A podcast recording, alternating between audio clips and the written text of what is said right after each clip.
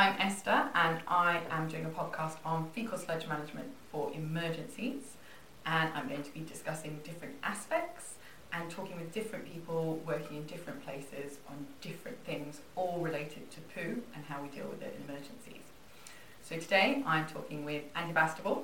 So I'm the uh, the head of water and sanitation for Oxfam's humanitarian part.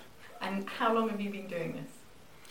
For, for with Oxfam for 27 years, but I started 34 years ago, so it's quite some time. And what attracted you first to working on poo? That having spent a lot of the early years, as did the whole sector, working on water problems, realizing that the whole problems with what you do with all the fecal sludge is a lot more challenging a lot more difficult, and it hasn't had the funding, hadn't has the profile, and it needs kind of to actually come higher up the wash agenda. Over the last 20 years, how has the nature of working in emergencies changed? I think we could say there's more actors these days, and it's lucky that we've got Sphere with some global guidelines, but still there's so many different actors that to try and get good quality um, sanitation work done um, in the field is still a challenge.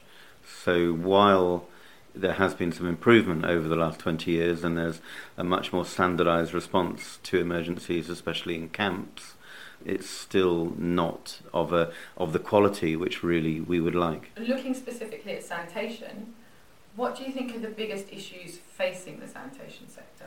I think it's one the people element, which is how to involve people so that um, they use their toilets, so that we have lots of evidence now that either vulnerable groups or women aren't using toilets either in the night or not because of in the day because of privacy and dignity issues. There could be some cultural issues.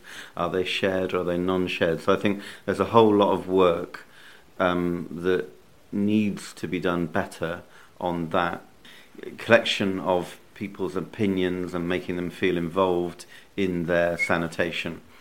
That's number one. Number two would be that while we've got a number of types of toilets that we can do, and there's not enough push to get the right one for the appropriate, you know, the appropriate toilet for the right situation, uh, that could still do a bit of, a bit more work. But the really big thing is that when you've done your right sort of toilet, and if you have got on-site treatment, then that's great. That's fantastic, and there's not enough kind of push on getting um, sustainable toilets in emergencies that are most likely going to be a long term emergency, and therefore to do a very fast, shallow toilet is not good enough. Number three is around the final deposit kind of place in emergencies. We've had some fantastic examples of bad practice of people digging holes and all the sludge gets just put in a big hole and then starts to contaminate the whole surrounding area. So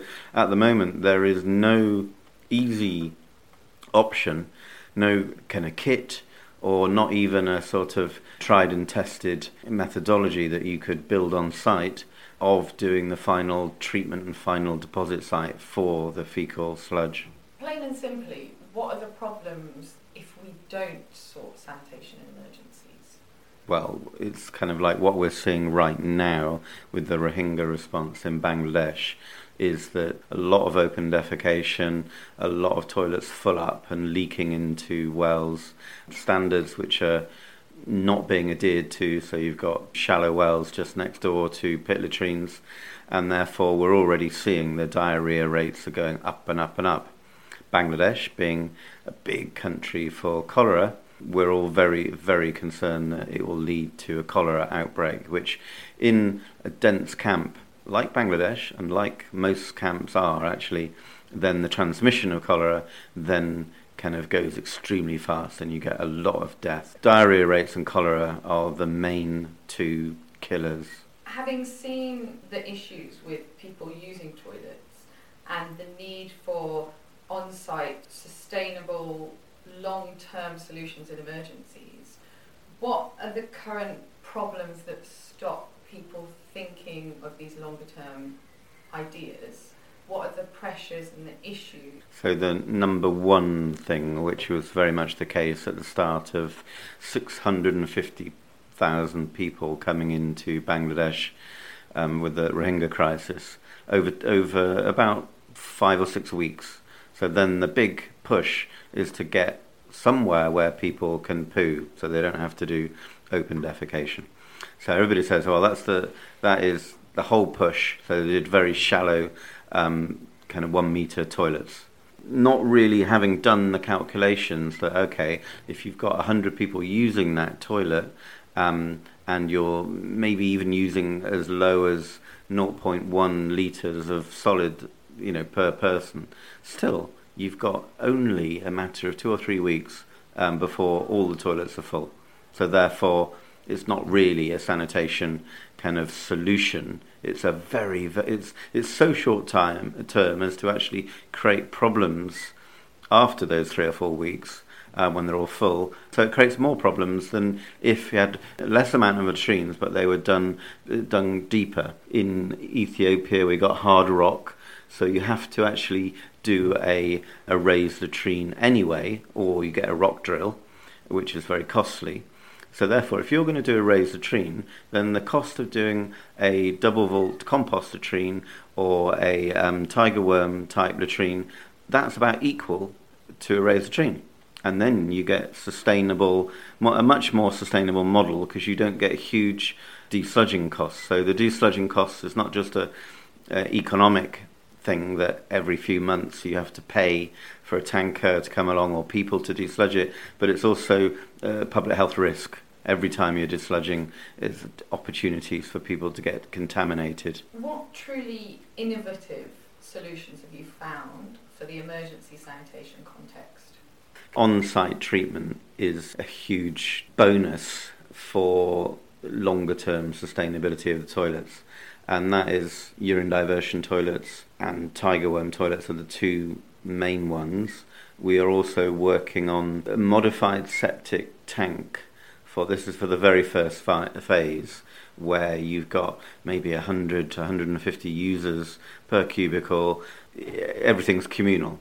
So you could say that um, tiger worm toilets and UDT work best on family or shared family toilets, but you still need that first phase option where in responses like the Haiti Haiti earthquake response 2010 it was all about raised latrines which gave us a huge headache in having to desludge every 3 or 4 days to avoid that by having a modified septic tank or some sort of anaerobic baffle reactor that comes in a kit form that you can get quickly set up is something that we're currently researching. If we want to encourage more innovation in the sector, what are the key elements, be at a very small scale or at a larger scale, that you would pick out that excite you most about these innovative solutions? There's a lot of technologies out there but what we're seeing in emergencies is the majority of local staff from all agencies replicate what they've done and what they feel comfortable doing because that's what they've done before. And therefore, to introduce something new, and then, and then they say, ah, but the, the refugees won't accept.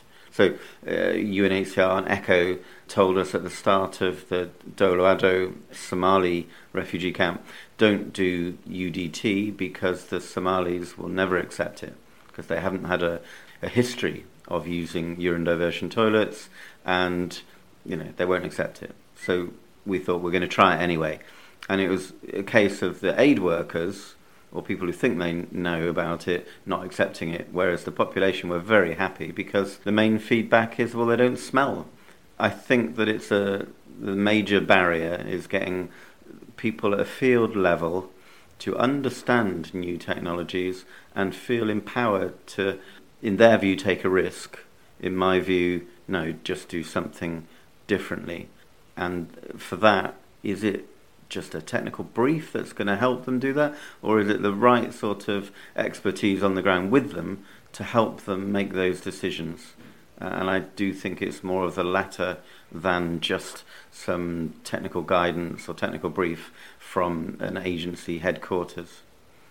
So can you give me an example of how Oxfam is doing that? We are trying to build up our cadre of people who understand how to do tiger worm toilets. So, having done it in um, Liberia, Sierra Leone, Ethiopia, Myanmar as Oxfam, and then there's been spin offs with other organisations, we're trying to build up enough people who know and feel very comfortable to do tiger toilets. Exactly the same with UDT. So, we're doing that in all the same countries and more. So we've got more UDT going on. But again, getting past this thing about oh, you something people think it's something for development.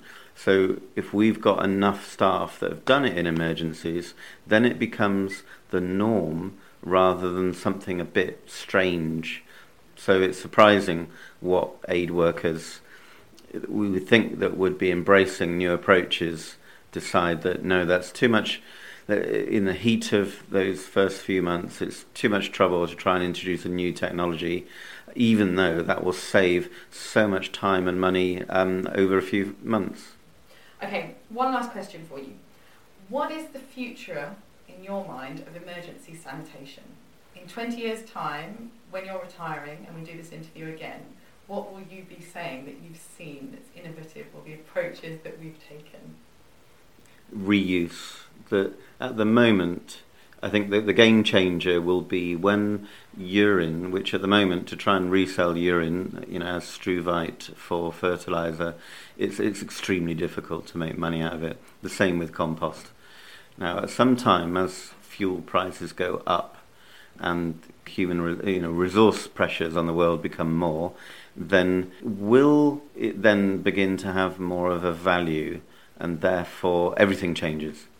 So I kind of believe, maybe not for emergencies, but the future of sanitation is we can't we can't suddenly think, oh, people will go back to being more interested in their poo, even even if they can get money for it.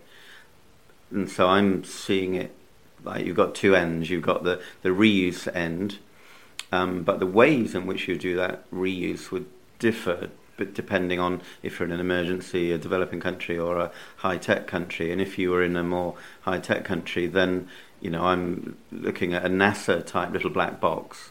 So all the poo goes into it. They take out the water, they take out the heavy metals, and they recycle what can be recycled. And then there's a very, very small bit of um, uh, heavy metals and other things that they're the final end product. So you can do away with these fantastically expensive sewage treatment kind of systems as we've got at the moment, hugely water based and potentially contaminating, to something quite quite different. Thank you, Andy, for talking to me about emergency sanitation and what you've seen that's innovative and interesting and where you see the future going. Thank you.